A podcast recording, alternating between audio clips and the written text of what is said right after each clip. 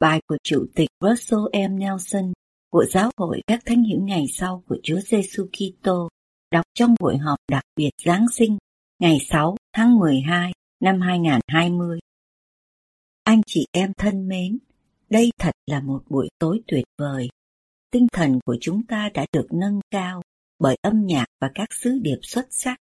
Tôi xin lấy cơ hội này cảm ơn anh chị em đã đáp ứng lời mời gần đây của tôi để làm tràn ngập các phương tiện truyền thông xã hội với những lời bày tỏ về lòng biết ơn đối với nhiều phước lành của chúng ta.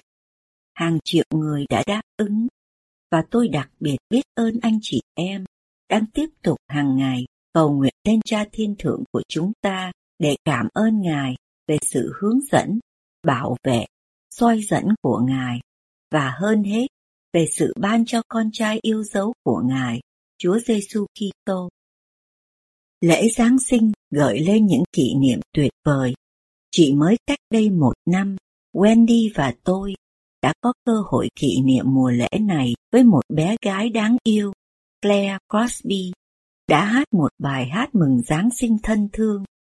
Tôi xin chia sẻ một phần bản thu thanh của chúng tôi được thực hiện cho sáng kiến thắp sáng thế gian. Như anh cả Holland đã nhắc nhở chúng ta, quả thật, đêm thiêng liêng đó, cách đây hơn hai ngàn năm, là một đêm thánh, bởi sự Giáng sinh của đấng đã được tiền sắc phong, để mang lại hòa bình cho thế gian và soi dẫn thiện tâm giữa loài người. Chúa Giêsu Kitô Giáng sinh để ban phước cho tất cả nhân loại trong quá khứ, hiện tại và tương lai. Ngay cả khi hát bài Đêm Thanh Bình, chúng ta cũng biết rằng cuộc đời của hài đồng ở Bethlehem không bắt đầu ở đó, cũng không kết thúc ở trên đồi sọ. Trong vương quốc tiền dương thế, Chúa Giêsu đã được cha ngài sức giàu để trở thành đấng Messi, đấng Kitô, đấng cứu rỗi và đấng cứu chuộc của tất cả nhân loại. Ngài đã được tiền sắc phong để chuộc tội lỗi cho chúng ta. Ngài bị thương tích vì những sự phạm giới của chúng ta và bị bầm dập vì những điều bất chính của chúng ta. Ngài đến để biến sự bất diệt thành hiện thực và cuộc sống vĩnh cửu thành một triển vọng cho tất cả những ai từng sống. Điều đó có nghĩa là mỗi người chúng ta sẽ được phục sinh, kể cả những người thân yêu của anh chị em đã qua đời trong năm đầy biến động này và là những người hiện đang sống ở phía bên kia của bức màn tre. Nó có nghĩa là mỗi chúng ta có thể tiếp tục tiến triển. Nó có nghĩa là chúng ta có thể hy vọng về những điều tốt đẹp hơn sẽ đến. Anh chị em có bao giờ tự hỏi tại sao Chúa lại chọn Giáng sinh ở nơi mà Ngài sinh ra? Ngài đã có thể Giáng sinh ở bất cứ đâu trên thế gian. Tuy nhiên, Ngài đã chọn chính vùng đất mà Ngài đã làm nên thánh. Chúa Giêsu Giáng sinh ở Bethlehem. Từ Bethlehem bằng tiếng Hebrew có nghĩa là nhà bánh mì. Thật thích hợp biết bao khi Ngài là bánh sự sống đến từ nhà bánh mì. Sự Giáng sinh của Ngài đã xảy ra trong những hoàn cảnh khiêm tốn ở giữa các gia súc. Tại đó, chiên con của Thượng Đế đã Giáng sinh trong mùa lễ vượt qua ở giữa các gia súc đang được chuẩn bị cho của lễ hy sinh quá hại. Và đến một ngày, Ngài sẽ bị như chiên con bị dắt đến hàng làm thịt. Ngài vừa là chiên con lẫn người trăng chiên.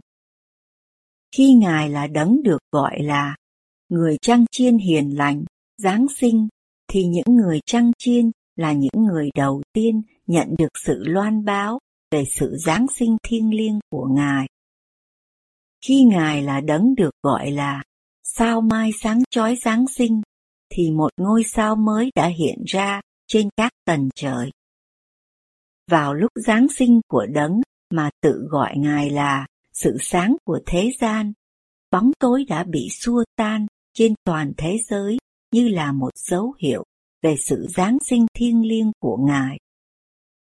Chúa Giêsu đã chịu phép báp tên trong một vùng nước ngọt thấp nhất trên trái đất, tượng trưng cho những vực sâu mà Ngài sẽ đi xuống để cứu chúng ta và từ đó Ngài sẽ thăng lên cao trên mọi vật. Một lần nữa để cứu chúng ta. Từ tấm gương của Ngài, Ngài đã dạy rằng chúng ta cũng có thể vượt lên từ những vực sâu của những thử thách cá nhân của mình. Nỗi buồn, sự yếu đuối và những lo âu của chúng ta để đạt đến đỉnh cao của tiềm năng vinh quang và số mệnh thiêng liêng của chính chúng ta. Tất cả điều này có thể thực hiện được nhờ lòng thương xót và ân điển của Ngài. Giữa vùng hoang dã khô cằn và bụi bặm của một sa mạc, đấng cứu rỗi đã dạy những bài học mà chỉ những người đã hiểu được nó như thế nào mới có thể biết trọn vẹn cảm giác khô nẻ vì khát. Chúa Giêsu đã giảng dạy cho người đàn bà tại giếng nước. Phàm ai uống nước này vẫn còn khát mãi. Nhưng uống nước ta sẽ cho thì chẳng hề khát nữa. Nước ta cho sẽ thành một mạch nước trong người đó, văng ra cho đến sự sống đời đời. Câu thánh thư này nhắc tôi nhớ về một kinh nghiệm đầy thương cảm mà tôi đã có với anh cả Mark E. Peterson. Lúc đó anh ấy là một thành viên của nhóm túc số 12 vị sứ đồ. Và trước khi được kêu gọi vào nhóm túc số đó, thì tôi đã có đặc ân đi cùng anh ấy đến đất thánh. Chuyến đi này cho thấy đây là chuyến đi cuối cùng của anh ấy trên trần thế. Anh cả Peterson đang mắc bệnh ung thư rất nặng. Suốt một đêm dài đau đớn của anh, tôi đã cố gắng hết sức để an ủi anh. Tôi đã thấy anh ấy chỉ có thể ăn uống rất ít. Ngày hôm sau, anh ấy đã được sắp xếp để đưa ra một bài nói chuyện quan trọng. Buổi sáng hôm ấy đến, anh cả Peterson dũng cảm đi đến bờ biển phía bắc của biển Galilee nơi có một giáo đoàn đông người đang chờ đợi anh. Anh ấy đã chọn giảng dạy từ bài giảng của đấng cứu rỗi trên núi. Khi anh cả Peterson đọc thuộc lòng đoạn thánh thư, phước cho những kẻ đói khát sự công bình, thì nước mắt anh trào ra. Anh ấy đặt tờ giấy ghi chú của mình sang một bên, nhìn lên và hỏi anh chị em có thực sự biết cảm giác đói và khát là như thế nào không? Tôi biết anh ấy đã thực sự biết. Sau đó anh ấy dạy, khi có thể thực sự đói khát sự ngay chính thì ta có thể trở nên giống như đấng Kitô hơn. Anh cả Peterson là một tấm gương sống về điều đó.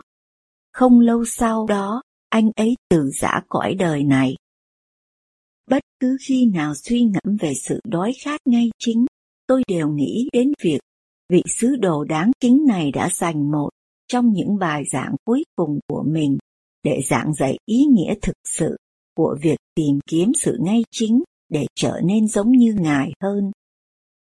Năm nay, chị Nelson và tôi đã bắt đầu thực hiện sớm những công việc lặt vặt đầy yêu thương dành cho gia đình chúng tôi trong dịp Giáng sinh.